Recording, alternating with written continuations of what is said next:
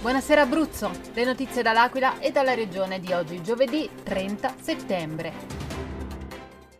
Primo giorno di demolizione per Ponte Belvedere. È arrivata una delle tre maxi gru previste per lo svaro. La fase di svaro a partire da oggi appunto dovrebbe andare avanti per 25 giorni all'incirca. Prevederà l'utilizzo di tre gru che dovranno provvedere allo smontaggio del ponte e a collocarlo a terra. Le immagini e le fotografie della giornata di oggi sui nostri canali social e su www.ilcapoluogo.it. A24 e A25 torna l'incubo caro pedaggi. I sindaci tornano sul piede di guerra. Il rincaro dei pedaggi, rimasto congelato per diverso tempo, torna ad allarmare gli automobilisti abruzzesi i sindaci si riuniscono. Inaccettabile, dicono. La crisi è solo iniziata e veniamo ripagati con nuovi aumenti.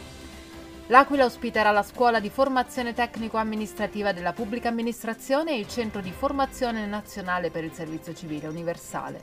I progetti con i fondi del PNRR attraverso la valorizzazione dell'immenso patrimonio immobiliare di cui dispone il Comune, convertendo e recuperando piastre del progetto Case MAP realizzati all'indomani del 6 aprile 2009, ci siamo candidati e abbiamo ottenuto di poter ospitare due importanti centri di alta formazione, il commento del sindaco Pierluigi Biondi.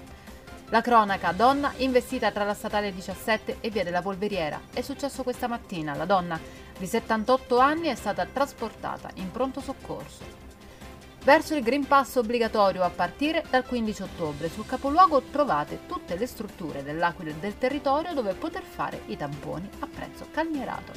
Uno sguardo al meteo con le previsioni di Meteo Aquilano.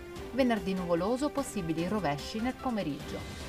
Per tutte le altre notizie e per tutti gli approfondimenti seguiteci sui nostri canali social, su Facebook, Instagram e ovviamente su www.ilcapoluogo.it. Buona serata da Eleonora Falci e dalla redazione del Capoluogo.